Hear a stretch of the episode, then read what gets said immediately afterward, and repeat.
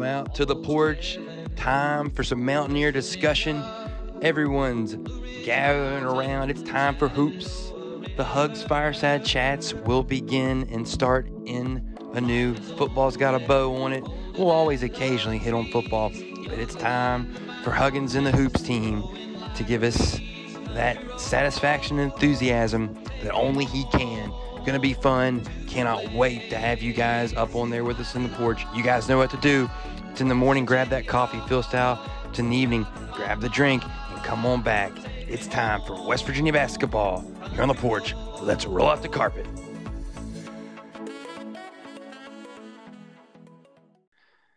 Mike, CJ, guys, it feels so good to come out of this weekend with wins in basketball, football, two wins in hoops. The last two weekends, man, we're it's like the old days again. The golden era Mountaineer athletics is back.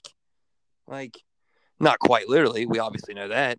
Judging by all the other things going on, we're gonna get to that Shane Lyons interview from earlier today here shortly. But fellas, good to have you back. Good Thanksgivings. Good to be on the winning side of things for for a change here, right?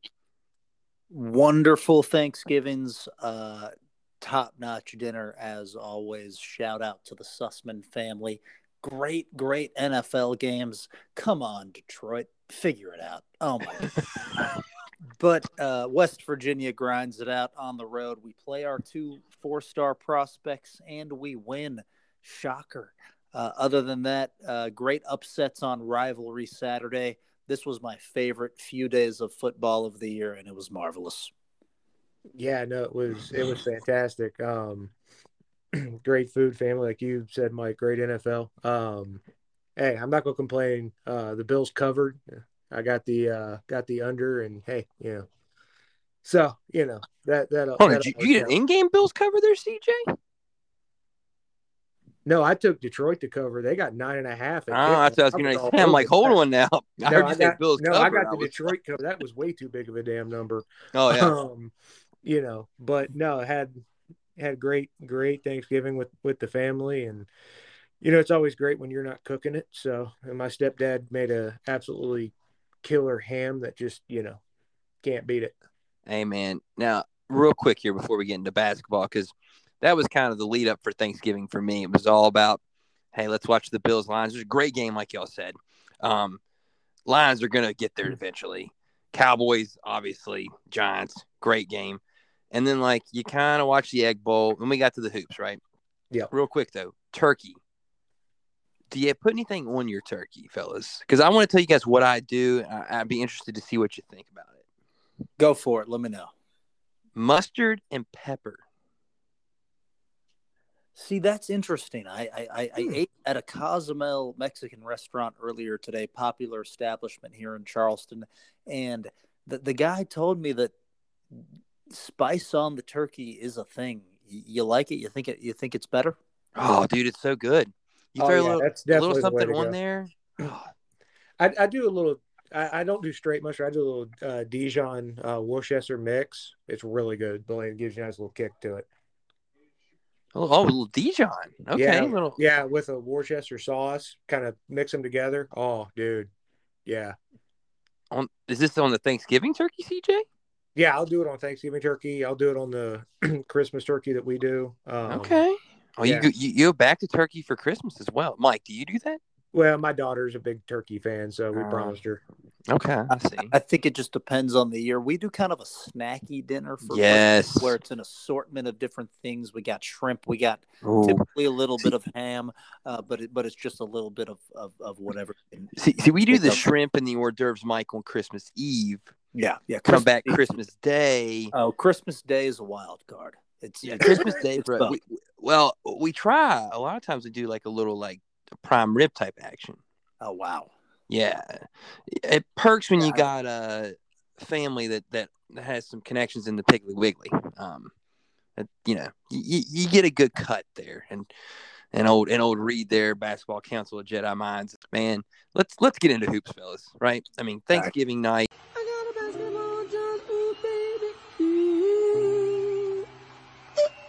Great uh, kind of build up for that game versus the Boilermakers. And I will say, early on the broadcast, you kind of tell, man, they were pumping Edey, and that was all these guys wanted to talk about. And I think the officials listened too.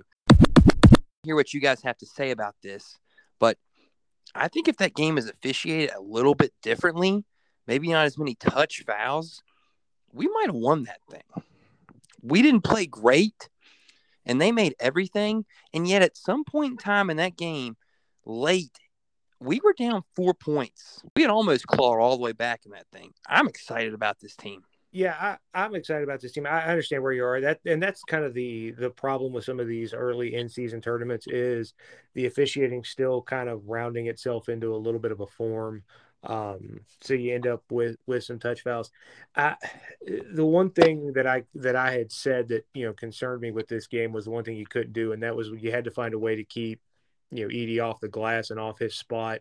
Um, and I felt like we struggled at times to do that. Like, and that was kind of the one concern because he's such a big body, um, and he's for a guy his size very athletic too. Like that's kind of the other thing. He's not no disrespect, but he's not Yao Ming plunging up and down the floor. Like uh, the guy's pretty athletic too, but you know, and we didn't shoot the ball well, costly turnovers. I mean, a Yao know, Ming comp there, CJ. Yeah, um, you know, and, and and Huggins even said it, you know, in, in the post game, just the the turnovers were were at just horrid times. Like it, the number doesn't overwhelm you, but it, the times in which they occurred, it was bad. I can see where you're coming from with with that kind of uh, thought process there on the maybe the number wasn't bad against Purdue, but when they happened, yeah, were kind of but, unfortunate. That's a good but point. But you do love the makeup of this team is is that they you know were never they never felt themselves out of it and clawed their way back into it. The the fight that this team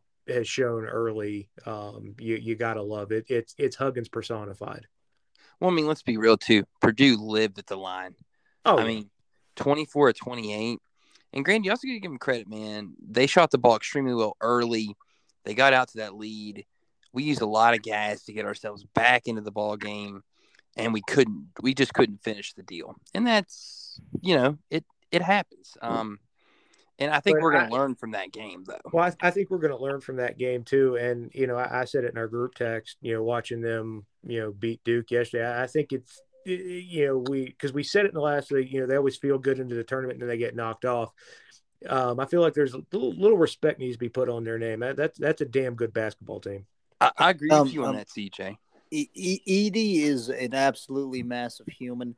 I, I, don't know how you get to that right hook. I don't think you can. We we couldn't all night, and he just got it whenever he wanted to.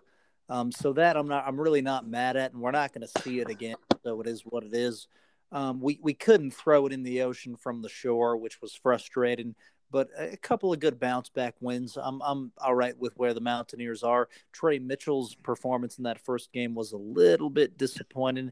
But early season basketball is really hard to evaluate.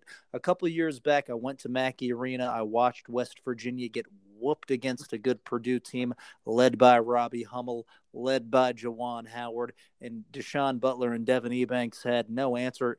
Guess what? Three months later, Purdue was sitting at home. We were in the Final Four, and it was all good. So I'm not worried. Here's the thing, and, and Blaine, you had said this, you know, two and one coming out of that tournament. We'd have felt good, right? Two and one in that tournament.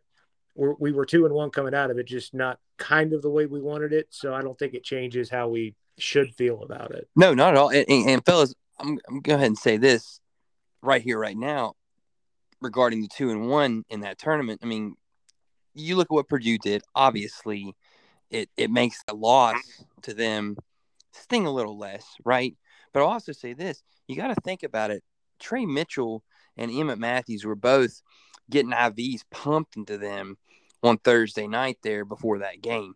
They were not at full strength, and you could tell we didn't have that total bounce we typically did. And and let's also be real, like you said, no one could get to Edey's hook shot.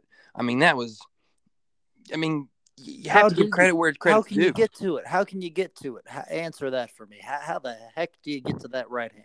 There's no way. If he if he continues to put up numbers like that and be this consistent, he will be the national player of the year and Purdue will probably end up being a one or a two seed heading into March. Now, do they win the games in March? Who knows? Because You never know what you're going to get when you get to March. And they But- don't play, they don't play well in March. Curtis Painter in March is not good. Yeah, Coach Coach Painter, he's not not had the Not, best. not Curtis Painter. That was the that was the Colts. that was, hey, he was a quarterback at Purdue back. that was that was the right? Colts backup. You're you're right about that. What's the coach? Matt Painter. Matt Painter's Matt Painter, and I'm also real quick, Mike. While we're on the on the subject, Juwan Howard played back at Michigan a long time ago. You're thinking JaJuan Johnson, Juwan Howard's Wolverines, Oh, Juwan Howard's Wolverines. Um, I'm I like to play it, gets- them. it gets confusing, but and you're right. There is no real stop to that that hook Edey has. The only thing you can do is eh, try and get him off his spot, um, and and make him work for it.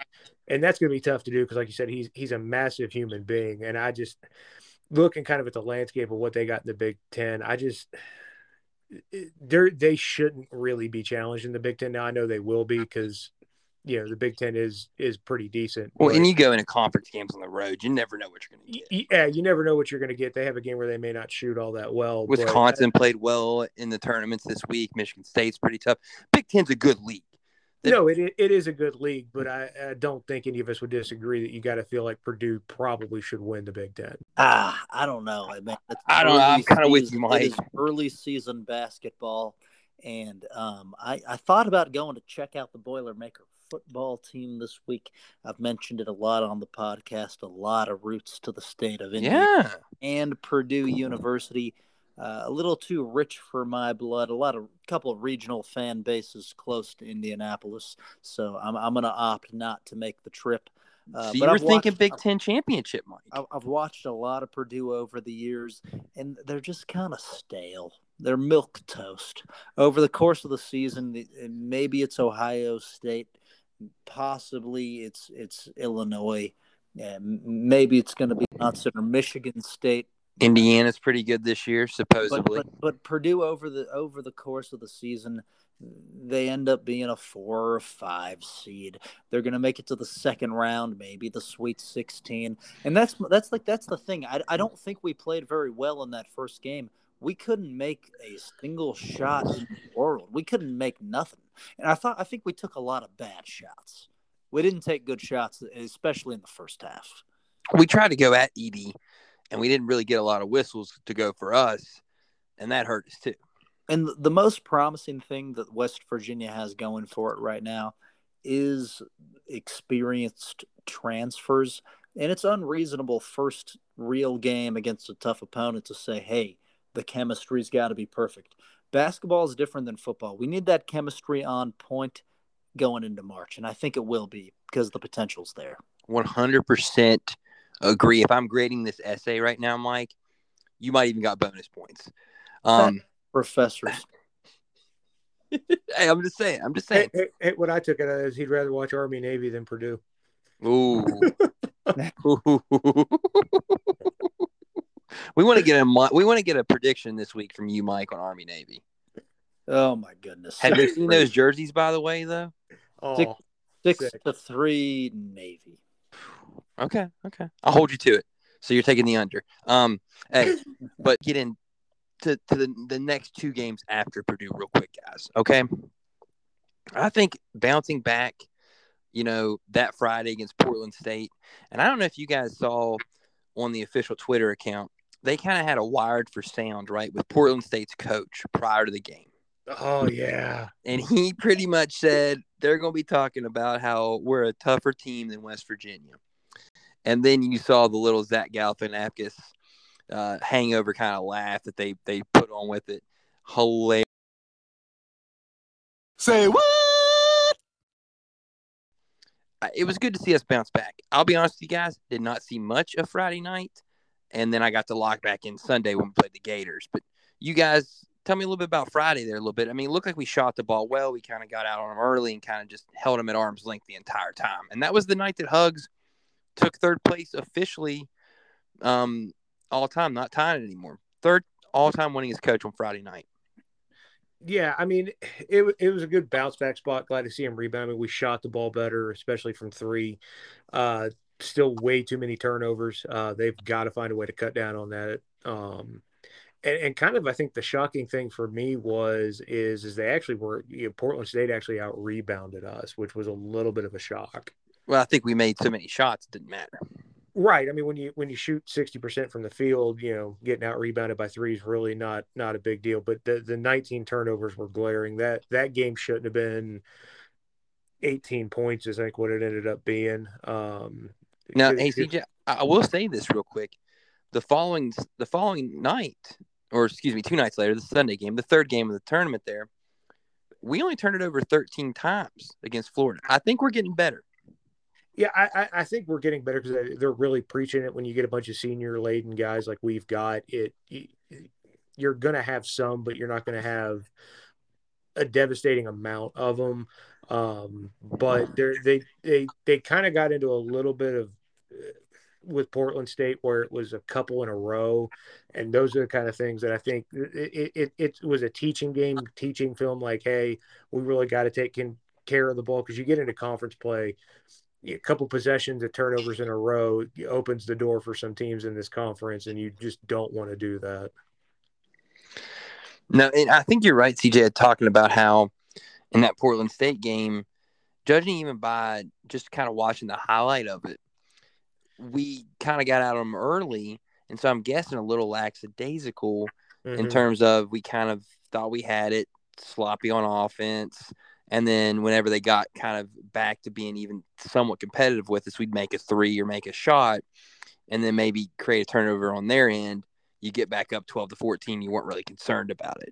Yeah. I mean, because they forced 24 turnovers. I mean, you, you like that and you, you come out on the positive end of that. But yeah, I know Huggins was not not at all pleased with with 19. That that'll be something he really hammers on with them.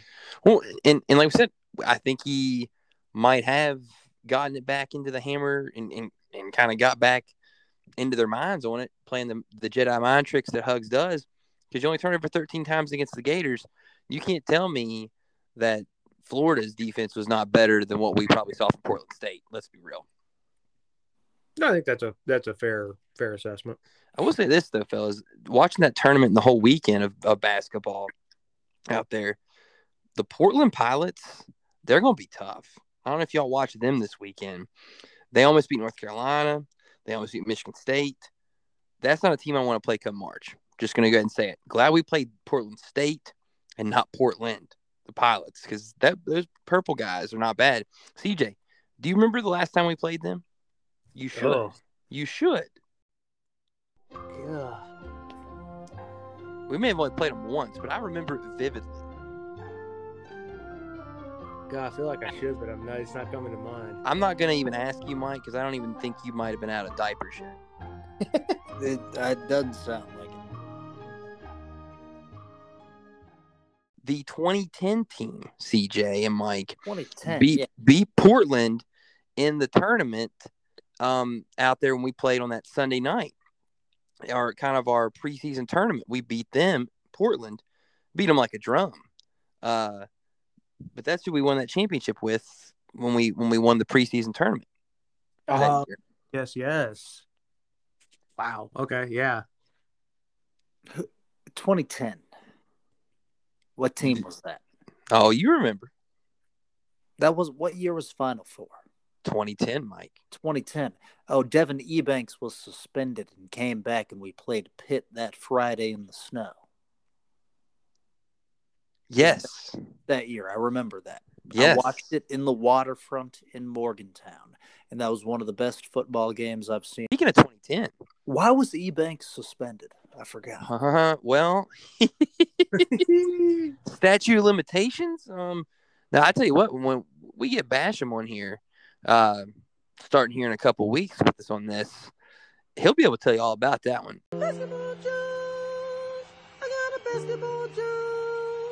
Sunday night, the Gator game, I was kind of hoping for a game where you kind of were able to relax and lapse. I remember telling my dad right before the game, I said, wouldn't it be nice to have a game like we had against Richmond a few years back on a Sunday where you kind of got to laugh, enjoy the whole game?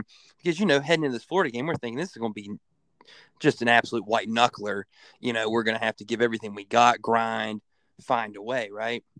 Well, the exact opposite happens. that game was pretty much over from the jump, fellas. We got out, we dominated, and we looked like a team that I don't think anybody in the country would want to play. The problem is, I don't think anybody was watching us at that time because they were sportsed out from the Thanksgiving weekend because we got no respect for that win. No respect. We're going to get into that here in a minute, too, about the top 25 and how big of a joke it is currently. Say it with your chest. Yeah, I mean, I, I don't think a lot of people turned into it. It, it, it, it was nice to kind of get that kind of win. Um, love the fact that you kind of get on them early and you keep your foot down. Um, you know, especially after the the Portland State where we kind of allowed them to kind of claw back in a little bit. Um, you know, and, and it's a it's a win over an SEC school. Um, you know, that's probably all things considered, it's probably a tournament team. I would uh, say definitely a tournament team, CJ. Hundred Yeah. percent. So I 100%. mean, no, I, I think that that is a big win, like you said, to get out on them early and then to come out in the second half and just really even further put put your foot on their neck. That that was really good to see out of this team. Hey, well, I'll say this: Larry Harrison, in the post game interview, said that we wanted to make a statement in the second half, right?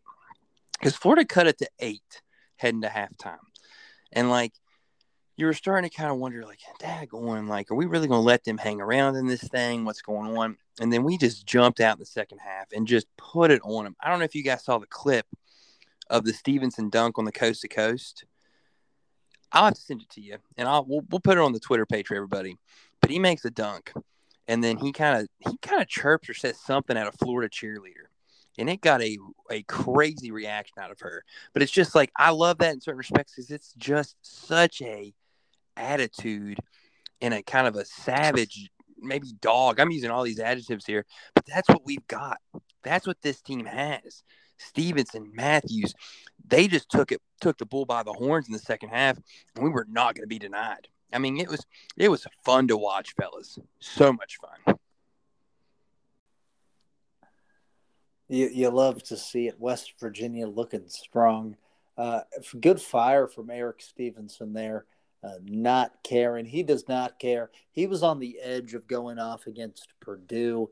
He kind of got reeled back in. I think maybe he got uh, he got an intentional in that one. But I, I like his energy. I like his fire. If it's directed in the in the correct way, then it's going to help us. I, I, I like his skill set as well and uh, a good early season sign, uh, just romping those Florida Gators. Yeah, it was Mike, and we got a big one with Xavier coming up, Yeah, who didn't have as good of a tournament as they probably would have liked, but still were pretty good. It's going to be a fun game, a game that'll help you come March if we I- get that one done. I'm going to B Dubs in Nitro to to watch that game. John Flowers is actually Oh yeah, an appearance there. the Sugar Bowl Foundation. E- exactly. There you go. You've Yeah. you've, you've seen the promotion. Check out that situation. Uh, talk to John Flowers. He's he's very gracious with his time. Uh, at any time I've ever hit him up for an interview, he's been down. So I'm gonna I'm gonna you know go check that out. Xavier. Last time we watched a West Virginia Xavier game, not great memories. Uh, it was the Elite Eight. We lost, heartbreaking. Or Sweet Sixteen. Sweet rather. sixteen. Yep, the hugs. The Elite Eight. Hugs his first year, Mike. Yeah. Yeah. That was that was a tough one, and kind of come out of nowhere that year to pull that thing off was was awesome. Uh, to to kind of uh, to see, and in that game we had an op- absolute opportunity. Joe Alexander became the best player in the country for about mo- two months there. Um, but hey, hey, real quickly here before we before we kind of finish off on this basketball, I do want to talk real quick about some of these teams that are in the top 25. I could not believe that a, a 30 point win over a Florida Gator team did not get you in the top 25 when some of these teams have some bad losses. And you even have Purdue, right? Purdue sitting there, uh, moving up to number five and all How these polls. And we played them so good. And it's like, how do we not get respect for playing them so well? And all these other teams have two losses, you know. San Diego State's getting beat. Maryland's beating nobody, and they're in it. And we're sitting here just getting no love with a Hall of Fame coach. Ticks me off like nobody's business. Well, I mean, first off, how about the sports week from Purdue? They're in the Big Ten championship game, and they're going to come back. What, what did Purdue get ranked this week? Number five, Mike. They have Oh eight my first God. place votes in the uh, eight first place votes. Eight people in the country think they're the best team in the country.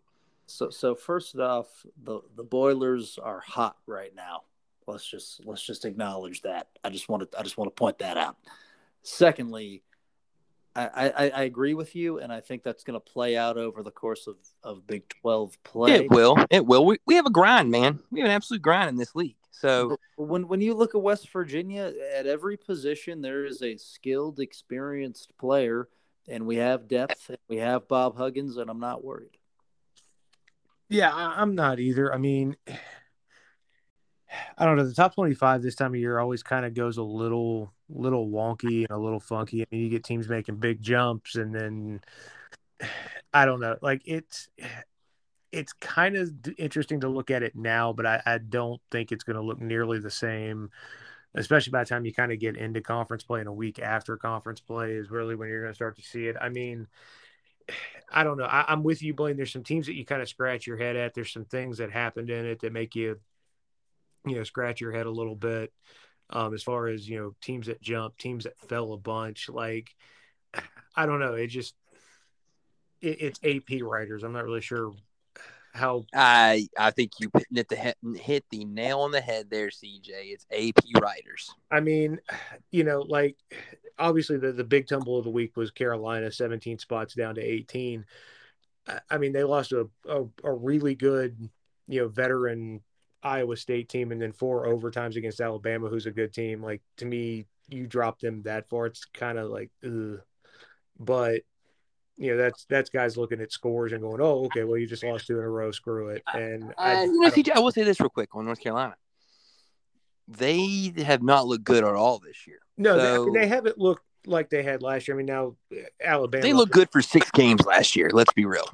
Well, and I mean, and, and Bacot fouling out really hurt them against Alabama. I mean, Alabama's just got more depth. I mean, that that's that's the reality of it right now. But my my issue with it is, is you drop them 17 spots, but somehow Gonzaga's still top 15. Like, what? Are, seriously?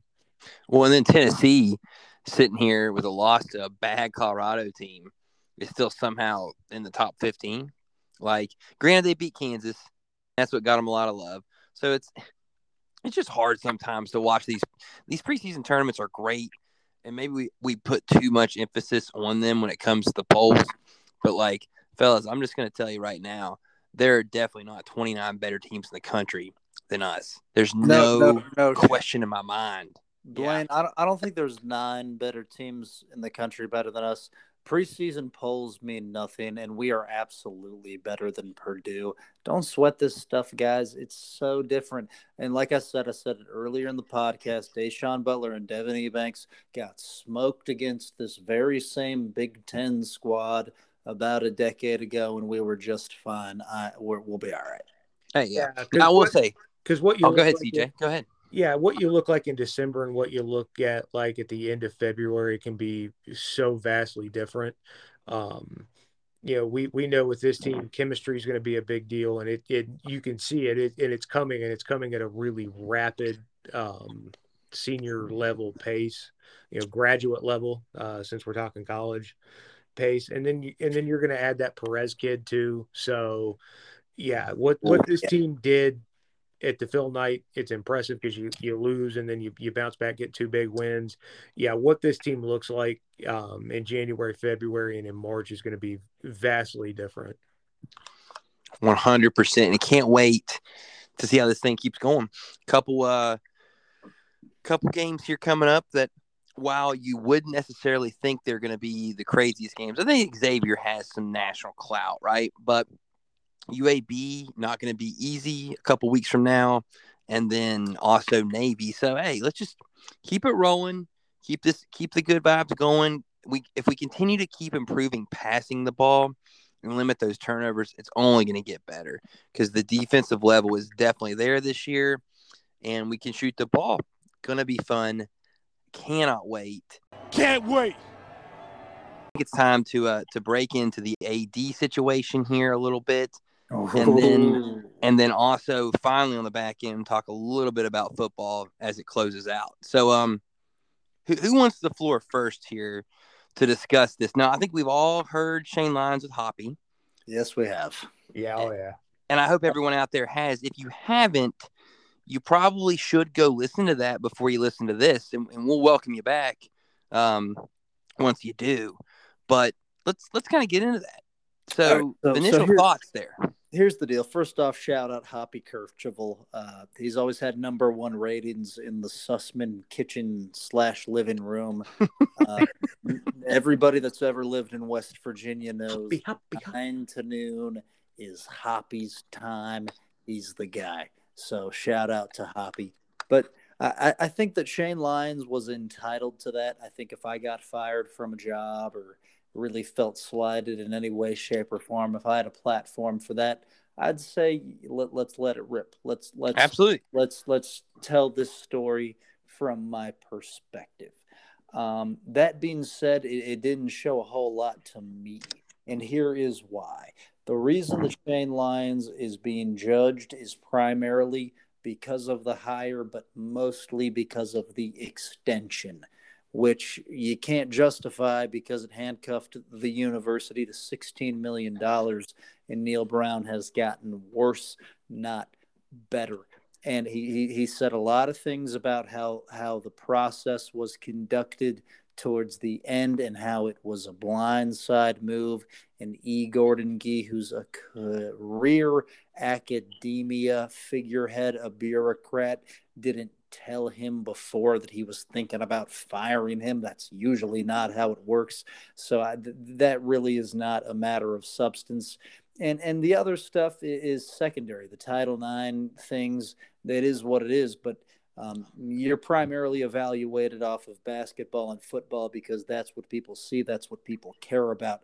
It is what it is and it's a last place basketball team and a a, a, a, a well the basketball team last place last year, but that's during Shane Lyons' tenure. I want to clarify that. But football didn't make a bowl game this season. It's hard to see a whole lot of upsides, and you extended that, dude. It is what it is. So I, backtrack to the facts, but I respect Shane Lyons' platform for saying what he felt and what he thought, but it doesn't change my stance. Well, no, and I, and I and I didn't figure it really would, and you know, I like the fact that, you know, and I'm with you. If you've got a platform, form, take it. But here's here's kind of my thing, and I understand what you're saying. You know, last year's basketball team, but it, at some point, like the AD's not the coach. You know, uh, what happened with the basketball team last year is 100, percent and this is not going to be a shock. That's on Huggins, and Huggins and, even took and Oscar for that. But you're right about that. You, you, yeah, you are right about that. But at some point, I, I think it was interesting to kind of hear some of it because, and you're right, Gordon Gee's an academic and all of that, but the way those things are done is a little different. You gave him the extension, the performance review, which is public record. I mean, was glowing. It it was a little the, the way everything went out was a little weird. Um, I mean, hey, the exact word the exact word that Shane Lyons used that he, that caught my ears the most, and he's 100% right.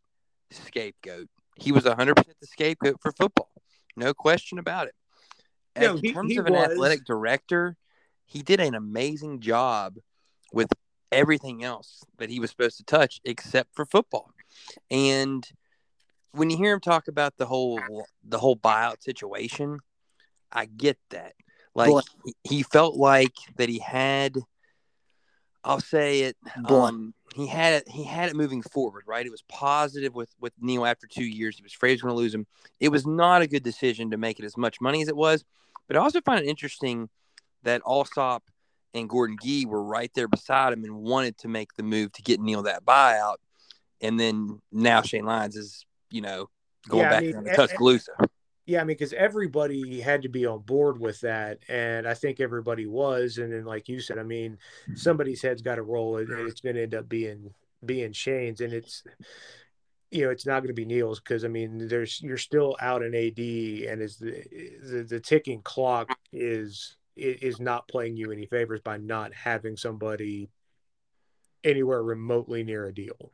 Hey, Mike, I know you wanted to jump in there. Hit, hit, hit me with it, man. What do you mean except for football? What else do people care about? And football is is a majority of the state. And No, no, I, I get you on that. I do. I do understand what you're saying. But I will say the athletic department is is a lot more than just football. Now, revenue obviously comes from football and basketball. But I mean, think about it. He built a state of the art aquatic center. He had some, I mean, he had a phenom- built a state of the art golf facility that's allowing us to compete now in golf. A beautiful on the Big baseball stadium. Exactly, CJ. Like he did a lot of really good things, except for he really only made one true blunder in his whole tenure as athletic director. Look, I got I got a chance to interview Sean Covich, head WVU golf coach. Great guy. Really enjoyed our conversation. He's not getting paid twenty million dollars, and it's for a reason. All all the people in this state care It's about fair. It's is fair. football, and it's the state's university. It is what it is, and he ego doubled down on Neal Brown to prove that that was the right move. And I heard his explanation.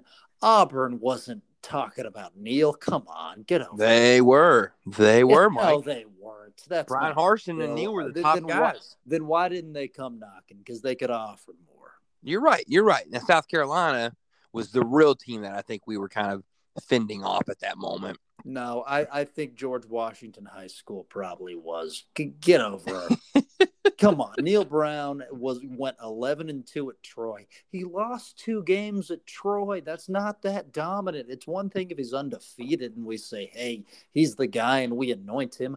But but there's a team every year that goes eleven and two. You you don't you don't just hand him the keys to the top fifteen all time winningest program. Come on. It's ridiculous, guys. It is. Hey, Mike, I I know how you feel about Neal. I do- But like, am, I, am I wrong? Am I really wrong? Like, like as ridiculous it is, it's easier to say now that we went five and seven, but I've been holding back. It was the worst hire of all time, and the extension is not justifiable. It's not. I think the extension at the time was so uh, preventative and defensive that the amount of money we threw at him was just ridiculous. I'm with you on that. CJ, Yeah, you got I- anything there? Yeah, and I think it was a little knee jerk. I think the kind of the, the ghost of Dana leaving factored in a little there. Like, yeah, we got to Mm. make sure we protect the asset. Um, you know, I, I don't think the extension was the bad was what really ended up costing it. It, it like you said, Blaney, it was the amount of money with it. Um, is what got it. And and Mike, I, I understand. Trust me, I, I've been a Mountaineer football fan for over 30 years, pushing 40 years. I, I, I get where you're Don't tell yourself now, CJ. You know, I, I, I truly do get where you're coming from on that, but I, I'm not going to go as far as saying Neal was the worst hire in program history because I, I think there's some other names that would belong on that list. Ooh, hey, can we Um, do that real quick? Yeah, I'll give you one, and this is going to hurt some people, but Frank Cignetti belongs on that list. Yeah, he does. So That I mean, that all I ever and, hear and, from and, and, I, and, I, is about the seventies. Yeah, he, he and- says Cignetti years were rough. and, and I will say this too is to Mountaineer fans, kind of always be careful. We are talking about the same fan base that ran Bobby Bowden out of town. It is what it is. It wasn't getting done. It wasn't, but people said he couldn't coach. He went to Florida State and won national championships and went to the Hall of Fame. Yeah, Hey, let's- anybody can anybody can do that. All right, we will. Well, not with their facilities. Their facilities are absolute trash. Why do you think Jimbo bounced? I don't know if anybody can do that. I think Bobby was was pretty special. Um, Bobby Bowden, you know, No, dadgummit. I, I, I think the West Virginia fan base is always measured and rational. Always. Well, yeah, that that that's no that that that that that, that is an ex, that you know that is an extremely fair statement. But No, it's- there there was something that came out of Shane's interview, and Blaine, I'm with you. Scapegoat kind of made me perk up, but there was something else too. And, and I the NIL stuff with the Country Roads Trust. With the NIL stuff, but there was something he said too that kind of perked my ears, and it and I think it was said to a lot of people, and a lot of people need needed to hear it. And I don't think the ones that really needed to hear it heard it. Um, is athletic directors are involved in the day to day. They're behind the scenes. They know what's going on with inside the department and inside the locker room. Your your casual fans and even some of your trolls online, um, you know, like the jackass at voice of Morgan Motown. Ooh, okay, Brad. Bitch, I live in a trash can. You know, I, you're you're you're not you're not in the behind the scenes every day thing, and I and that plays a lot into it as well. I'm not going to sit here and say, yeah, Neal's 100% the guy. I'm not going to do that because I'm not adequately involved and behind the scenes. But those guys are, and they know what's going on, and they know they they the good ones, the really good ones, and I and I think Shane is a good one.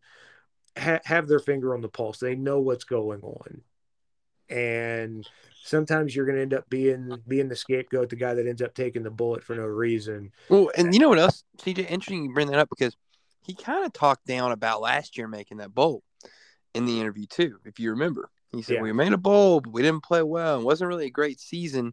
So it was almost like he kind of was feeling this and was. I think he was going to make the move next year, had he still had the job, had Neal not won. I don't think there was any doubt about that. Well, yeah, I, I, he was going to have to. Hey, and that, that, and I think it's we could sit here and talk more about. We could sit here and talk more about Shane, but I, I do real quickly. I want to get to kind of the aftermath of this, but one other thing too about that interview, the part about the the NIL Mhm. uh, situation that that comes along with this, and the Country Roads Trust essentially being pitted against the athletic department asking for money. I could not believe that that's essentially what we're doing now in college athletics. yeah, and it, and the unfortunate thing is They should be working together. Well, and that's the unfortunate thing. It, it's happening everywhere, and, and I've heard guys say it. At some point, the universities are going to have to take control of that because you- you're only going to be able to knock on a donor's door and ask them for so much. Like they're only they've only got so much of that to go around, and and they're the ones going to have to make the decision to where it goes. The, the universities are going to have to find a way. The athletic departments are going to have to find a way to to control that in house, and I just don't know how you do it. You're gonna. Well, I mean, the first first and foremost, uh, when it come when it comes to all of that, is I thought this was interesting when he when he mentioned the Title IX aspect of all this and how they don't have rules on the outside. They're asking for money, but yet we've got to ask for money because we're actually the ones that the money should go to from a compliance compliance perspective. And it's like I want to be above board, so I got what he was trying to do. It was just interesting. And you also got to think too, the guys running the Country Roads Trust. One is the guy who you replaced, and the other is an outspoken Rich Rod supporter and and a Major League Baseball owner who sits there in Phoenix. And while he may or may not have a pulse on the state, it's hard to know exactly how much and how good the information is that he's always getting sitting down there at Bank One Ballpark. No, I, no, and I completely agree with you. And it's actually Chase Field now. Come on, baseball man. Oh, you're right, buddy. I like calling it the Bob. Okay. Oh yeah, the, the Bob is the Bob is the best. I, I, I saw it a game in there when it still was the Bob, and it always will be. But yeah, just just just had to get get you a little there. You're right, buddy. You're right. You had you had me on Chase, man. You need to quit changing these names so much. Well, Yeah, you know what? amen. Uh, we w- what we need to do is we do need to get aggressive with these other avenues for NIL. And, Well, we and- do, and let let Barstool come in here and sponsor the Coliseum, or you know what I mean? Yeah, but and I also think it, it's tough too. Like he said, is and here's the sad part. I, I know there are no real rules, and it's it makes it even tougher on the compliance aspect of things. But I, I do think there is, to me, some respect in that. Like, hey, we want to run this above board, and, and I get it. And people are going to, well, nobody else is doing it too. But let's be real. How many? It's, does everybody else jump off a bridge? Or are you going to jump off it too? well, it, it's not only that, but the programs that are going to scurry out into those murky waters are going to be ones that the NCAA is never going to slap around, but they'll slap around West Virginia. Let, let's just let, let's be real. I mean, Kansas still has gotten nothing over that whole scandal, and they got Bill Self on tape, and he got what six games? Come on, Yeah. Can you imagine what they do to West Virginia? It would almost be SMU all over again.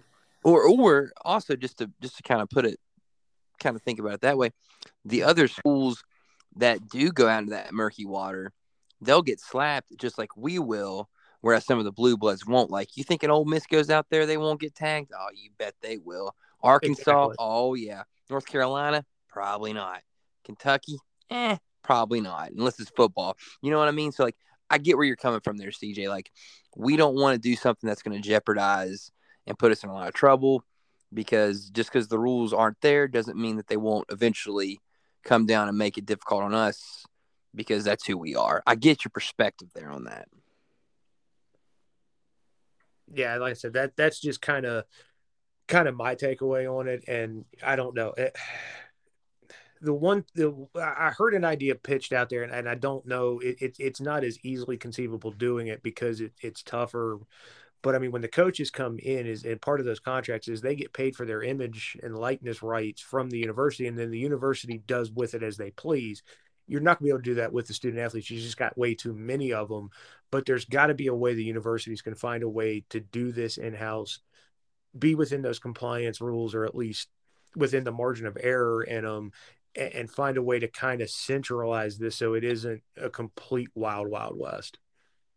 Well, It, it it's- is it is a wild wild west right now. certainly is. It certainly isn't a shootout out there, and unfortunately, we don't have quite the artillery. How do we get it other than Deion Sanders? Assuming that doesn't work out, even though it should. Hey, Mike. By the way, did yeah. you see that he got an offer from Colorado? That's what we got to be better than them. I, think saw- we are. we got to be. Come on. I'm not sure that he's going to take that job. We if we offer him, we come with the kitchen sink. I think we got a chance. Oh, I think we do too. I think we do too. Um, you know what? Let's let's go ahead and rip that band-aid off and talk a little bit about Come on, baby. about some of these coaching carousel in the search. Hugh Freeze off the market now. Yeah, that's that's generic. That's brand name. Y'all go ahead and go eight and three. That's fine, or nine and three. That's that's cool. Enjoy it. We'll take prime. I'm not even sure Auburn. I'll say this right now. I think Auburn is one of the worst jobs in the country. You got to play Nick Saban every year as your arch rival. You're going Yeah, to get get that- Georgia every year. You got the that- SEC. I wouldn't want any part of the Auburn job. But you're Auburn. You're playing in the SEC, which is also a great thing because you're in the heart of prime recruiting country. You're playing in a gorgeous stadium with pristine grass every single week. Um, it's a great job, but uh, I mean it's hard. You, you, got to recruit on top notch. Well, they've, they've won and- and- national championships within the last ten years. I mean that, that's a that's a that's Yeah, a I- program that's more than capable. Yeah, I wouldn't call that the worst job. Now, and here's gonna be interesting: what's the SEC look like once Oklahoma and Texas join? Like, kind of what's what's the landscape look like down there as far as the you know how they divide the divisions up and that kind of thing. The same with Oklahoma and Texas on the bottom. Well, okay, probably, but I meant kind of you're gonna have to realign some things. I mean, obviously, you're not taking out you know the Iron Bowl. I mean that that's not happening. But and, and here's the other thing too: if, if you look at it, Oklahoma is going to be a great rivalry. oh, I think Oklahoma will do a little better than that.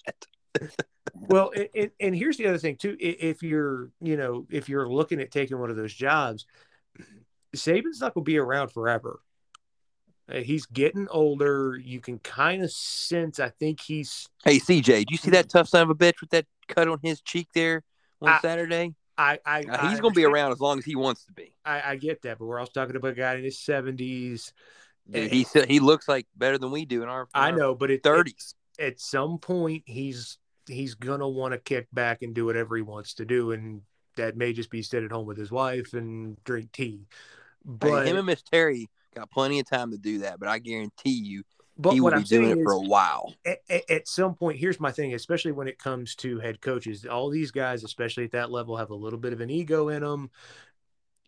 Nick's not going to be there forever. And right now, I mean, come on, it, it if, if they're going to be got, now's starting to be the time. The the chicks in the armor are starting to show themselves a little. So I think he, I, I don't necessarily think that's the worst job. Like I said, Saban's not going to be there forever, and they're not just blowing people out anymore. Like they've kind, I don't want to say exposed, but they've been showed, hey, you can get them. Yeah, I guess you can get them. They're still really good. No, Um, they are still really good. Don't get me wrong, but you know, and you know, the ACJ. SEC was always kind of Hugh's home, and that's kind of where he wanted to go back to. Yeah, yeah, exactly. And that's I mean, he's an Ole Miss guy. He he had the job there, got in a lot of trouble. Now he's got a chance to go back and be a part of the conference like he wants to. You're a big Liberty guy, obviously. We all know that here. Liberty alone. Yep. What are you thinking is going to happen there? I kind of wanted to get your opinion on it. You told us that you had some names. I want to hear them because then I kind of want to compare and contrast Okay. Liberty versus kind of what our search, quote unquote, has been for West Virginia. Okay. Well, now here's, I've gotten a list from some people down there that um, I, I can trust. Now, let's not forget one thing. Liberty's going to be quick about this. All right. They've already come out and said through sources that they want to have this done fairly quickly. They don't want to just be sitting out there. Okay. You guys know who the AD down there is. Hit us with it. We don't. It's Ian McCaw, Okay. Okay. former Baylor AD. Baylor. We talking Okay. Briles? art art is let me, let me I don't think art's the way they go. I know the history there and Liberty's a private institution. They can do whatever they want to do and they can insulate the hire. Would not be good with Falwell to ma- match him with Briles. So that'd be a disaster thing. PR wise.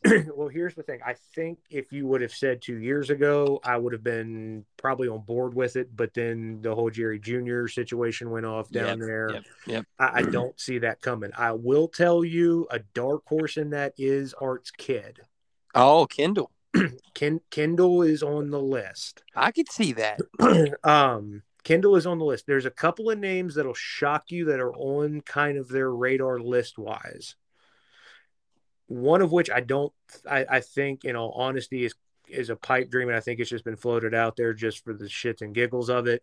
Um and that's Tom Allen at Indiana. I don't see that being anywhere near. No, no. Why? Why? Why? Why not? Why? Because I I think he likes Indiana. I think like what he's trying to build there. I just don't see him dropping down to a group of five without getting canned. I just I don't see. That's it. interesting though, because I could see a coach at Indiana being like, "Man, my best team ever. I was able to win like six games. Uh, maybe I go take my ball and I, and I go play play at Liberty. Does he have a connection to Liberty, Tom Allen? Not not not not a direct connect. Hmm. Um, he's kind of been around in that area a little bit. Arkansas State, Ole Miss. Um, eh, there's not a real big connection there. Uh, I think that would be kind of a, a splash hire. Okay. Okay, who Uh, else you got? the the the real big name on the list, and it will it will warrant a phone call. But uh, Jamey Chadwell is on their radar hard. I don't see that. Tough I week. don't Tough either. week I know. him. a bad week. Hey, but hey, Mike. On that note, though, Yeah. with Coastal, no McCall, no senior quarterback Oh, playing the God. playing JMU. That was a tough. That was tough. He didn't play defense. Well, you're right, but their defense has been bad all year. But because of how good their offense has been, it's been able to kind of, uh, He's got too kind of cover up and mask that because they're so good at ball control offensively with Chadwell and, and the way McCall runs that offense. But yes, Sounds Um, like they got a bunch of kitty cats down there. meow, little Dave Bennett, you want a bunch of dogs. I So love I'm if they Well, still guy, they'd be undefeated. it. I love Dave Bennett. And I told our players, you need to be more like a dog. We don't need a bunch of cats in here eh, looking in the mirror. Do I look good? I got my extra bands on. I got my other shoes on. Be a dog. We don't need no meows. We don't need no cats. We need more dogs. Rapid fire three names here at you. Let's see where you guys fall on any of these three. Gene Chizik, Mm, Ooh, Scott. Frost, Okay. Gary Patterson.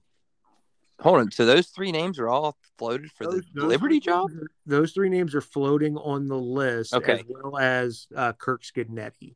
Who's currently at JMU. JMU, yeah. Um, wow, this podcast has and, and listen, CJ, all due respect to your alma mater, we are we are now discussing the Liberty hiring situation. Well, we are, but I also think it's going to play out on the national scene depending on who they get. Wow. Now, I know who I got a feeling I know who's going to end up with the job as quick as they want to do it. it's not Cignetti. He's going to stay at JMU. It's not Patterson. It's not Frost. it it's not. It might be Chizik though. I, I could see Chizik making that jump. If Chizik doesn't do it, I'm going to tell you right now who it's going to end up being. It's going to end up being Brandon Streeter, former Clemson quarterback, played at Liberty, was a Liberty coach for a while. He was back this year running the quarterbacks and Hey, the offensive side of You know ball. what though? I think this brings it to the better point that Mike was talking about.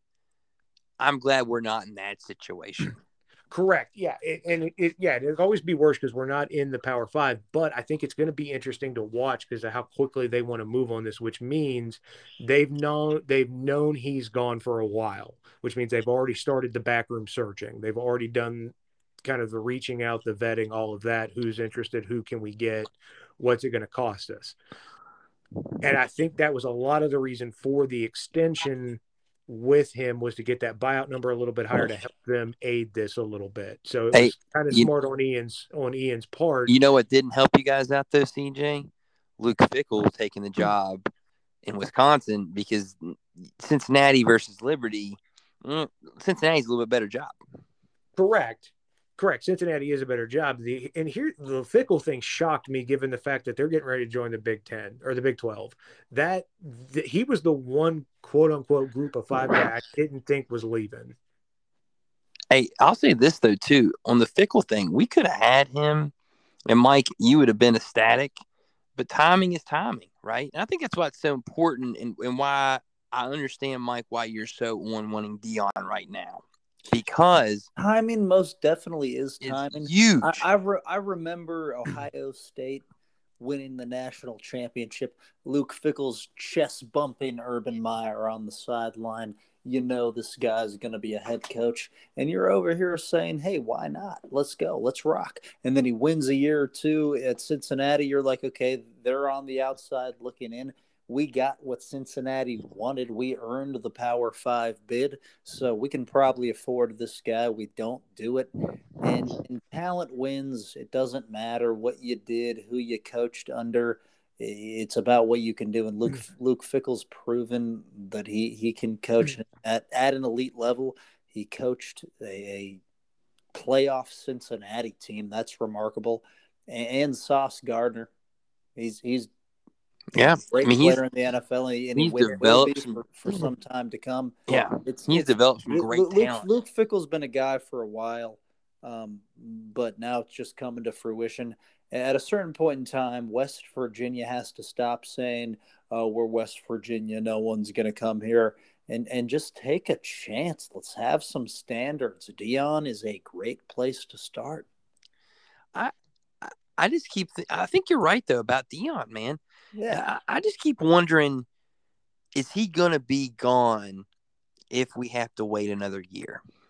I don't know. I think he might still be around next year, which begs the question that if if we allow ourselves to be in that spot again, that means Neal has won, and then it's like you won't get him anyway. So I get what you're saying. Like, do you ever think Neal is going to get us to a point where we want to be in football? You obviously might say no. CJ, I'd like to hear your answer on that. Mm. I I personally think that Neal could get up, but then again, what's the ceiling for Neal? Is it nine wins? Is it ten and three? Whereas Deion, I think the ceiling could be like back to the rich days with Deion. See, and that's that, and that, and that's a tough one. I, I will say, I, I think Neal can, and this is this is the only reason, is despite everything that went on this year, the bad bounces, the bad losses, the wor- the expect, you know, the, the vacuum in which those kids live in, they're constantly reading it on social media, hearing, you know, the fan base will rip on Neal, rip on them. He never lost that locker room ever. Like that showed Saturday. They were fight, they were scrappy and just god awful conditions. He never lost that locker room. And I think that speaks massive volumes to that in that they rallied kind of around him. I mean, look at what happened, you know, my alma mater. Once the rumor started swirling, Yeah, the room flat quit on Hugh. Flat they did. That's a good point. I mean, you lost to. UConn You know, and once- a three-win Hokie team with Grant Wells a quarterback for crying. Yeah. Like that eh, that to me speaks volumes and the fact that the kids there rallied around him. They wanted to win for him. They wanted to win for themselves. Like they never quit. They bought into how finish what you started how you finish matters. They bought into it. And i I- think I that never- speaks never- massive volumes. I know mike you're not a fan and i get that but what I'm saying to you is, is eh, there there is some glimmer in that. Is Is is his ceiling nine wins, ten wins? Maybe, maybe his ceiling is a playoff. Maybe it. it- who knows? Eh, is Deion seeing Deion's ceiling higher? Yeah, potentially, maybe. Who knows? It's kind of like talking about potential. You just never know. Look, I, I, I, I, I've, I've spoken my piece about Neal. I was going to respond to, to Blaine's comment. I mean, I there was a solid year where, like my senior year, I knew Grant pretty well. He's a good kid, man, and I, I knew him in a baseball context. It's got to do with this, but he was a good ball player. Yeah. Uh, yeah, this is all I got to say. Good ball player. He's starting shortstop as a freshman, walking in. I mean, I imagine he's got a he probably had a cannon for an arm. So He's I- a great athlete. He's a good, good ball player, good kid. I like Grant. I mean, hey, hey, it, we can like him we want. He was good for Marshall, just didn't do it at Tech. one more point real quick, Blaine, and this is from you know, my mom's a WVU fan and she's not real high on Neal's radar right now. Like she's probably more like Mike. Her exact words on Thanksgiving Day was it dumbass needs to go. But she had an interesting saying, and my wife did too, after the Oklahoma State game in his press conference. You can tell he cares about those kids and he loves those kids and that resonates with people. Whether it resonates enough or it factors in much, I don't know how much, but I, I think things like that are why people still kind of give him a little bit of the benefit of the doubt to see what could be. Yeah, and you know, CJ, I you you bring up the point that there's you no are- doubt you they are didn't right. quit on him. You're right. But- People resonate with it. You're right. You're right; it, it- they do resonate to it. But also, they but the same people that that said that were the same people that two days ago, before they lost, were calling for his for his job and his head. So winning is the end all be all. Oh well, And- winning winning cures everything. Yeah, absolutely. And, and I, I, I think, and, and Mike, I want to get your opinion on this real quickly. What do you think Neal's ceiling is, right? And then also, what do you think Deion's floor is? Is Deion's floor what Neal's floor is? I, I wonder that because I think Neal's floor is what we're seeing right now, right? Deion's Where- Floor is where he currently is being the coach of Well, no. Okay, hold up. Let's let's bring that up. Let's bring that. Let's kind of fast forward this, Mike. What is his floor at West Virginia? He comes in. What would be Deion's floor to you? Nine and three, ten and two, not contending for the playoff. Deion Sanders is the commodity in this country. He comes in with his own money. He comes in with unmatchable recruiting ability, especially on the defensive side of the football. He's Yeah. a genius. He's the greatest defensive back of all time. I think he understands the X's and O's. Actually, he most certainly does. And he's going to make you a media powerhouse, which is perfect in the NIL era. Whoever has the balls to do it is going to get away with an absolute steal. Yeah. Now, see, I'm I'm interested. To, I'm interested to hear that you don't think that the floor at West Virginia is lower than where you have it at. It doesn't matter where you put Deion Sanders. He's going to find a way to make it work. Neal Brown's ceiling is probably like the, the diving board, 10 foot, maybe. The basketball hoop, 15 foot. I don't know. Whatever. I, I, my apartment, ceiling. I can reach it on my tippy toes. I, I mean, I don't. We've seen it. He's got four years. I mean, and that's the ridiculous thing about Neal Brown. We want to delve into to what he's talking about. He's he's like, oh, Nico wasn't ready. That's the thing. You, you put a kid in too early, you're going to ruin him. So so if that's the case, Neal Brown expected us to give him five years to figure it out. If that was his actual realistic plan, to, to play his four star recruit that everybody wanted in year five and waste this year. He thought we were going to give him that long. It's it's absurd what this guy's gotten away with.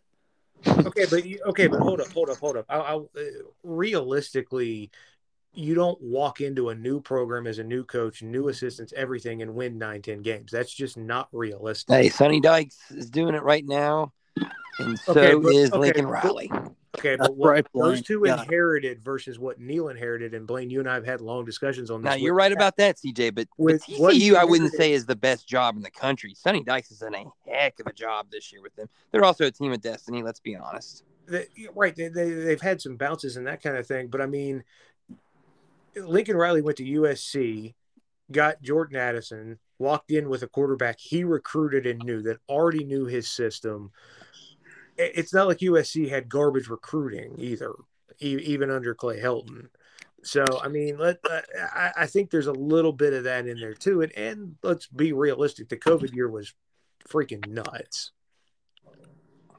I, I think there is some realistic viewing that needs to be done on that. Like I we, we you gotta you can't just look at it in a vacuum. You've got to look at the totality of it. Ohio State fucked up Clemson, threw for 9,000 yards and got And we sucked during the hey, COVID year. Let's just let's just go ahead and say this for what it is, right? Teams are turned and programs are getting turned around so quickly with NIL. If if we do hold on to Neal, I said this the other day the guy has to, and I mean absolutely has to win eight games next year to keep his job. Anything but, less, but at that he point, is gone. the standard, like if it was rational, and I've said this all season, after he was under 500 and, and lost to our arch rival in year four, that in a realistic standard era would have gotten him fired. But he had Uncle Shane right there by his side and a predisposed support group of people that bought into the quote unquote climb in the recruiting rankings and didn't watch what they saw in the field. You, you saw it in the JMU game. Uh, Blaine, I heard you use the word vanilla earlier on this season. I thought that was perfect. That's exactly what our offense was the entire time. Yep. And, and, and even it still defense, is and and I loved Tony Fields. He was the high point of the Neal Brown era. But other than that, the defense was nothing to write home about. Defense always gave you a chance, Mike. The offense has been so bad at certain times that it it, it was and so vanilla that it that you couldn't win games. Um, well, I think and that's, here's and that's and unfortunate. yeah, and, and I and I and you saw some difference in the offense with with Garrett. So that brings up the question: Why was he not playing? Well, not only why that, was him or Nico? I know you said Nico didn't ruin, but we should have played but one of these two guys earlier. I mean, it's it's hard to sit there and watch the last three games with those guys playing and the spark they provided offensively and not want to play. Now, granted, I do think something happened to JT around the Baylor game because he was different after that. Because before that, he was pretty good, and I don't think anybody could deny that yeah, I, am with you. I, I, think something something physically went with him or something. So that begs the question, because you know Garrett Nico are obviously probably going to battle for the job. What does that mean for JT? Oh, he's gone. Mike, you think so as well? Uh, JT, I think he'd be a better coach than player. Like listening to him in the press conference, he has a really good understanding of the game but not very much enthusiasm for it. And he's on his third school for a reason. So I think he's got a good future as an offensive coordinator. I, I, I, I just I think JT's kind of that example of what happens when your body just gives out. Uh, it's just too many injuries. It's it, it's it's just interesting to see what happened with him. But I will say this: Nico coming in and finding a way to win that game was incredible. And and then seeing what Green did against Oklahoma, it does give you a little bit of hope. Yeah, I think it does season. give you a, a little bit of hope. And I want to ask this question, and I've asked it all year. What the hell is targeting? Does anybody know? I mean, because Okay. that lit like, eh, I, I just I, I I'm done trying to figure it out because I don't even know. Well, which targeting are you talking about there, CJ? The one that sent Garrett Green into "Hello, Good Citizen, I'm Batman." Oh, okay, yeah, yeah. Like, Nice reference, by the way. Yeah, old Snickers commercial. I thought you did like that. Yeah. I mean, it's just I, I I don't know what it is anymore. And then, in all honesty, there should have been one in the Kansas State game because that was helmet to helmet when that dead whistle when ninety one. I'm not even going to attempt his name. Just decided to blow Garrett Green up for no reason. Like, I just I I I I'm- I'm at a loss at what it is anymore because I I just I don't know what it is anymore. It, it's whatever they feel like it is for the day. I'm assuming. And you know what? And and yeah, you're right on that. And CJ, it also depends on what jersey you're wearing. I think sometimes, um, Facts. and what they're seeing. But the other part that was interesting to me is how about Jalen Anderson busting onto the scene like he did? Yeah, other yeah, that's, night. that's another thing, man. What the? Why heck, did he man? not get a play? Why we're playing Justin Johnson? He's so much better. And this is this is this is my vision. And and can you guys hear out my vision, please? I want to hear it, Mike. All right. So Rich Rodriguez comes over from Jacksonville State, who's nine and two, by the way. I don't know if you guys are taking notice, but Jacksonville State's nine and two. If if Rich Rodriguez comes over and he's got Garrett Green as a temporary replacement Pat White while he recruits his guy, he's got C.J. Donaldson as his Owen Schmidt that can probably do a little more in the pass game slash And can run a lot faster. and he's got Jalen Anderson, who's a freaking stud that we didn't play all year as tailback. We're gonna be great. I love And- that. And Mike, I'll tell you this too, buddy. I think Justin Johnson's not bad either, still as well. not bad. He's not bad. We can use him, but I think Jalen Anderson's the guy. Uh, okay, let, let's let's okay. Little hyperbole for the moment.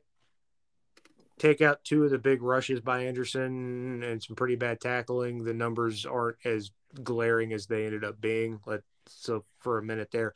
Plus, we also talk about a kid who got pushed into detail early and looked lost. So sometimes it does take time for the light bulb to come on. And I'm going to say this now, and I'm going to say this because if my wife was sitting in in this recording, she would say it very loud and proud. Rod Rich Rodriguez. I'm, I'm going to edit myself there for a second, and I am promising you right now, I can guarantee you 20, I, 20 people I know would never watch or root for the Mountaineers again if that jackass was back on the sidelines. I can promise you, and I might be one of them. CJ, here's here's the thing: winning forgives all. Not in that one, it doesn't, because Mike, with all due respect, dude, the older fan base is not going to forgive it. It's just not going to happen. There are some sins that are not forgivable, and that what he did is ranking right up there, dude. I'm telling you, you are going to lose easily 40% of the fan base with that hire. I'm promising. I. I just miss that presence on the side. I don't I don't Just think know, that knowing that you got a head honcho that's all in, that's going to do whatever it takes. And and again, we we're we're going to need Jeff Casteel. It's not just Rich Rod. We need both of them. But let's run it back. Absolutely, why not? Especially when the strength of our football team is a mobile quarterback, a hard running uh, running back that was recruited as an H body. He was Donaldson Yep. and and, and then you got Jalen Anderson and and and, and I Donaldson. Here's not Donaldson. CJ, your your last name's not Donaldson. Your name is is CJ. Sorry. Um, Well, uh, not not as fast, I don't think. No, that, no, not nearly as fast, nor nearly as as as big. But here's the thing. I, I hear you. You could have driven a Mack truck through a couple of the holes that Anderson run through ran through the other day, but what I saw was a decisiveness and a quick burst that I have not seen this season from any of our tailbacks. Since Donaldson. Donaldson's more of just a, a gigantic human that can move that fast, and you got to use that. That's- Yeah, Yeah, but but I- he also hit the hole when he hit the hole. I love Yeah. Donaldson. That's an absolute stud that we caught lightning in a bottle with. But I think that Anderson can be our speedster, and he's way better than Justin Johnson. Because of it, he's dis- he's more decisive and he's faster. Yeah, he, I mean, he definitely found his way to hit the holes there against Oklahoma State, and and quite frankly, it was it was kind of nice to see that considering what Mathis has given us at times, kind of being a little more east and west, and it just Terrible season from him. Terrible season from him. Let's move on. Yeah, it's, It's it's week twelve. It's over, Blaine. Let's let's let's let's let's let's write a synopsis on a couple of these guys, and he's one of them. It wasn't a good year from him. no, it was not was not what you would have anticipated from him. Quite frankly, as well, receivers uh, Oh my God. did not give you what you were hoping for, essentially from October one. Sam James stepped up later in the year. I think I, I wrote him off. I said he needed to get benched time and time again. And and that was too early. That was premature. I'll admit I was wrong. Sam James played better. Uh, he's got an option on a fifth year. Let's see if he uses it. Let's see if he uses it with West Virginia. I hope that he does. Um, he he got better as the year went on. Uh, BFW proved what I already knew about him. What I've said from start to finish is that he's a, a third, fourth option, maybe a second on an average team. He's a Not- kind of a kind of an off the bus kind of guy. You're right. Not Looks real good coming off that bus. Doesn't really do as much on the field. We tried to make him our number one receiver. That's not who he is. Um, and then I, I like Kaden Prather, but he's going to be a slot guy that's going to be a chain mover, not somebody that's going to put on a highlight reel. Well, you know, that, I, kid- that, that, that kid is coming. I see. I think Prather is coming, Mike. I'll agree with Well- CJ on that. And I'll say this too, real quick. Well, and then let's not Bryce also Ford forget that- Wheaton's that best Rodney game kid- ever was in the Pitt game, and it ended the way it did for him in that game. And I'm not sure he ever fully recovered the rest of the season. Yeah, I, yeah, I'm with you. I don't think he did either. And then let's not forget too that that Rodney Gallagher kid coming is as a freshman next year. I I'm telling you right now, I'm gonna go ahead and mark it down. He's gonna be phenomenal as a freshman. That kid is putting on highlight tapes in high school. Hopefully, they let him play. I think he plays. I don't think you can keep him off the field. Well, you- you'd be surprised. Well, I granted, I know I, things happen. I just that that kid, man, from what I've seen him play, it, he jumps off the screen. Just And receivers, the position you can get out there quick as well. I mean, Yeah. it's- What do y'all think about Nico? I enjoyed what I saw Saturday. I mean, that rain was crazy. Oh yeah, um, it, it was tough to throw in that. I mean, it was raining sideways. I I like the kid's what I a winner, saw. man. Yeah, the, the grit um, that you saw out of him. I mean, he had some, I mean, tight window throws when he had to have them. Um, I absolutely loved what I saw in the film. and and also too his his mobility.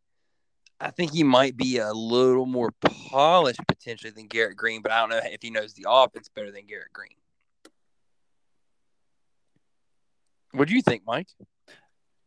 I like the presence. Uh, but prior to him coming to West Virginia, I watched some of his highlight tapes, and it, I got the grasp that he was a real winner.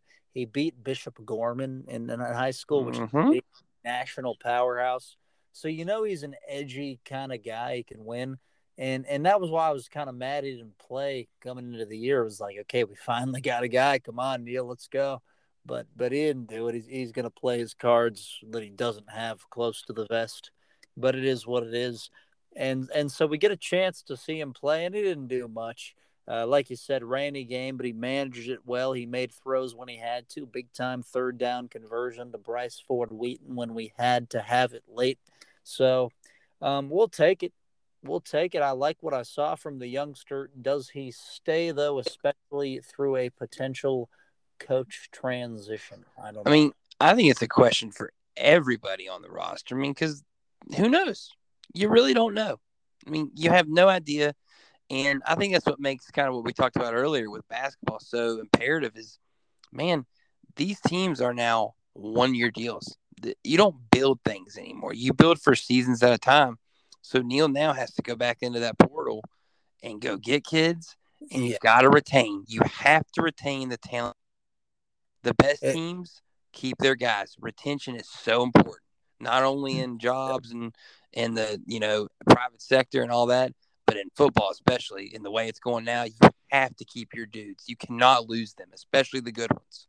And Yeah, that's and- the troubling and- part of it. Yeah, he was saying that in his press conference. He was like, "We gotta, we gotta sit down. We got to evaluate."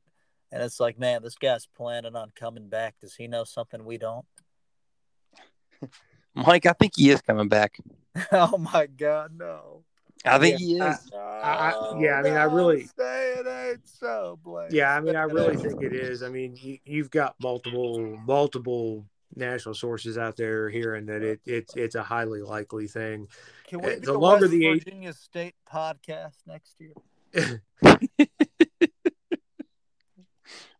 You're always welcome on can't Hurt talk- Hour, Mike. I'm not a negative guy. I want to talk positively. This is good. This guy makes it hard. Hey, but you know what? Maybe next year. Maybe. See, my, my thing on it is though, guys, real quick, and Well, I, I want to get I- I- everyone's on this before we get out of here. But Mike, what if he goes? What if- what if you're six and zero next year with him? Y- y- We're not. We're gonna. We're Whoa, gonna, whoa, whoa, whoa, no, no, no, no, hold up, hold up, hold up, hold up, hold up, because I can make the same argument about Richard Deion, and you guys would push back on me. So what what happens? Because you the one said winning cures all. I, I agree with you that winning cures all, but Neal Brown is either gonna punt on fourth and one, or go for it and get stuffed, or we're gonna fumble late in the game, or we're, we're, we're something's gonna happen. We're gonna miss a field goal. We're gonna get a punt blocked. We're gonna muff one. We've seen it. It's been four years. Come on. Hey, you know what's funny, Mike? Is Be I actually positive, kind, Mike, be I positive. kind of agree with CJ on, and I think what's going to happen, and this is what I was going to ask you. We're gonna go to Penn State and win Week One with this clown. Hey, it's possible. Hey, if you give me Garrett Green and Nico Marchiol a quarterback, you're probably right. We're probably not going to Penn State in week one and winning. But what I would say is, I think let's just say next year we go and we will go nine and four, 10 and three, something. We get some breaks, we win some games. My fear is though, is that mm-hmm. everyone gets all hunky dory on Neal, and then we turn back around and we go and have back to back five and seven, seven and six seasons after having one good season. That's what I'm afraid is going to happen. It's oh my god! I like like it's to the point to where I don't know if I can back this program that I've loved since I was a child if we continue to allow this guy to march the sidelines. We had thirty-seven thousand people reported for Senior Day, which means that we It had wasn't even that, Mike. Thousand people on hand at Milan Puskar Stadium for the last game of the season. I mean, there's tangible evidence in front of your eyes that it's plummeting. We didn't even make a bowl game, and and now we're talking about what if we start six and zero next year? It's not going to happen. Okay, come on. Let's, we, we need to escort this guy back to Kentucky with a police freaking caravan, the whole nine yards. Let's get this clown out of here. Are you kidding? hey, it's time. Like your boy, like your boy uh, Deion says, Mike. I, I can't take It's it time. anymore, guys. I can't take it. All right. I At a will say- point in I'm- time, winning's got to matter. It has to matter. It does have to matter. And I, I'm afraid that what's going to happen is, is Neal has a really good year next year, follows it up with maybe an okay year. If we allow, And then we allow fall Neal out the bottom. Come back. I don't think West Virginia is a serious team or program to be acknowledged. I don't think people should talk about them, report on them, or care about them. I, I if Neal Brown's allowed to come back after what he's done, I, that's how I feel. CJ, you got anything on that before we get out of here? I, I, I, I hope, you know, like I said, I, I I think Neal comes back. I, I'm wishing and wanting good things, um, mainly just because I want Mike to come back on here and, and, have, you know, I'll Be- be, here. Don't worry about that. be, be positive and all of that. Um, you know, it, it's, but like you said, it, it, it's, if he comes back, it's going to be 100% a put up or shut up. 100%. Um, I don't think there's any, any question about that whatsoever. Yeah, I mean, it's there is no tomorrow for him next year. That's a 100% certain. And I guess we don't even know 100% certain it's going to happen. That's another thing. We got to make this decision and go because we're losing players. We're losing the ability for Neal and the staff that's there now to get guys, and we're losing recruits. So, got to make the move and fix it like Hugs does, right, Mike? He fixes it, and look what's happened in basketball. Because he's honest with himself and the fans. If it's a bad game, he tells them straight up. If Hugs has got to be better, he says Hugs has got to be better. If the guys on the team have got to be better, he, he frames it that way. But whatever it is, it is. And Bob Huggins has never shied away from that. Neal Brown, he prepares for his pressers more than he does his games, and and it shows. Hey, and Hugs, Hugs is a Hall of Famer, and Yeah, Neal he is not. I love Bob Huggins. I, he's a national treasure. yeah, He's a real he's a real ass dude and a real ass coach. yeah, and, and and like you said, national treasure, Hall of Famer, always fixes it. What does he want his defense to do, Mike? Mike rotations. hey, we're making them so far this year. Yeah, Cannot I- wait for cannot wait for Saturday with the Xavier game. Even last year with Bob Huggins, every game day I said, let's rock. Like there was never a point in time where I was like, I doubt Hugs. I was like, I get it. It's tough in Morgantown. It's hard to recruit here. But I don't, I don't believe in Neal Brown's vision or his follow through. I just don't. Well, and and you know what? You're right to kind of question it. I think it's fair. You know, A- Yeah. and especially in this era where you can turn things around, he hasn't done it, and we have the resources. Maybe not necessarily monetarily, but the passion of the fan base, the facilities are great. That we could have made it happen, and we haven't. And that's and maybe it's time to let somebody else try. It might not be next year though. It may be a couple years from now. So, But what Mike, you might have to buckle in for one more year, man. year? Where are we going to be in a year? That's a long time. Well, you know, I'll tell you. Oh, it is, Mike. Uh, you know, a year from now, I wouldn't be shocked if we if Neal gets going in the season and then we fire him mid-season even next year. That would not shock me at all because then we'll be the team like Wisconsin, like Auburn, who's had time to court the hot coach next year on the market. Maybe it's still Deion, and then maybe it happens then. So, you know, it's in the end, it's going to be about the buyout. It's going to be about does he win on the field next year? Because he's coming back. He is. I, I, I- hate it. I hate you it. man. believe that? Do you believe that? I that- do, Mike. I do. Oh my god! And it's not because I necessarily want it to happen, but I, I just in my heart of hearts feel like it's it's gonna happen. We're, we're waiting too long at this point. If he if if we weren't gonna bring him back, we should have made that decision after the game Saturday. then why fire Shane? I 100% agree with that too, because they wanted a scapegoat. That doesn't make any sense, though. That, that had to be a prelude to the eh. Neal firing. And that's why we are where we're at right now, Mike, because things don't make sense. Because we, I think our fan base is so myopic, and the people at the top are so ingrained and so kind of rabbit earing and, and making sure that they can hear everything that's going on in the state. It's such a fishbowl that they're not thinking clearly when it comes to some of these decisions. I mean, but E. Gordon Gee, he he he extended the guy at Colorado, and that guy ended up being a national championship coach. He was an Ohio State longtime guy. They're good at football. They know what it's all about. So I mean, he gets it. He just he may or may not care.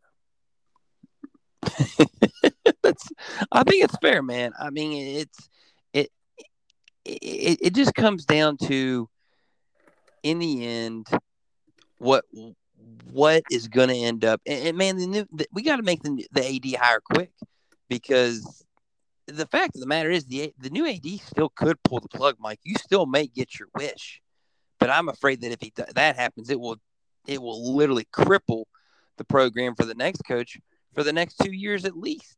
That's what, scary What if the next AD was one of us three, and then and then if if it, it- eh, can we make a pact that if by some misfortune or some weird situation transpires, any of the three of us will go for Deion Sanders if we I- become the athletic director of West Virginia. I'm a hundred percent on board. okay. Guys, you don't need to check your watch to know it. It's time. You don't need your mama to tell you, your father to tell you, your friends, family members, or loved ones to know that it's time. CJ, I- Anybody else at this point you want more than Deion? It's okay. It's okay if you do. If you do, tell us, man. No, We're here for you. I, no, I mean I'm with you. I, I think you definitely, you know, make the call. Um, He wanted you. He wanted you. Hugh, yeah, I mean Hugh was my number one target, but I mean I, I definitely think you make the phone call. I well, mean, rules gone too now. By the way, that kind of hurts. I'm not. yeah, lie. that that that one hurts too. But I, I think you got to make the phone call because I mean, if there's no real mutual interest, if he's got no mutual interest in you, then it, it doesn't really matter what you throw at him. Well, that, that might be fair, but I think there is some interest because of Oh, I think there is some, but what I'm saying is, is you you've got to make that phone call to find out first. So yeah, I definitely think you make the phone call. I don't think there's any question. Yeah. Well, I hope everyone uh, makes some phone calls and and gets out there on the NIL kind of pathway like we did in basketball, like Hugs did. Fellas, we could talk all the rest of the evening, but I think everybody else should probably uh, kind of take an ear, t- take a breather, go take a walk, or if they were walking during the podcast, that's great too. Uh, you probably had multiple drinks listening to this tonight, and we're and we're happy that you joined us. Um, and let's just keep getting rolling and get ready for basketball. We put the bow on football tonight. It's over. We might let Zach get a paragraph whenever he gets back with us. But um, thanks, thanks for joining us, everybody. We're excited for hoops, and it's going to be a hell of a ride. Could be a special basketball season.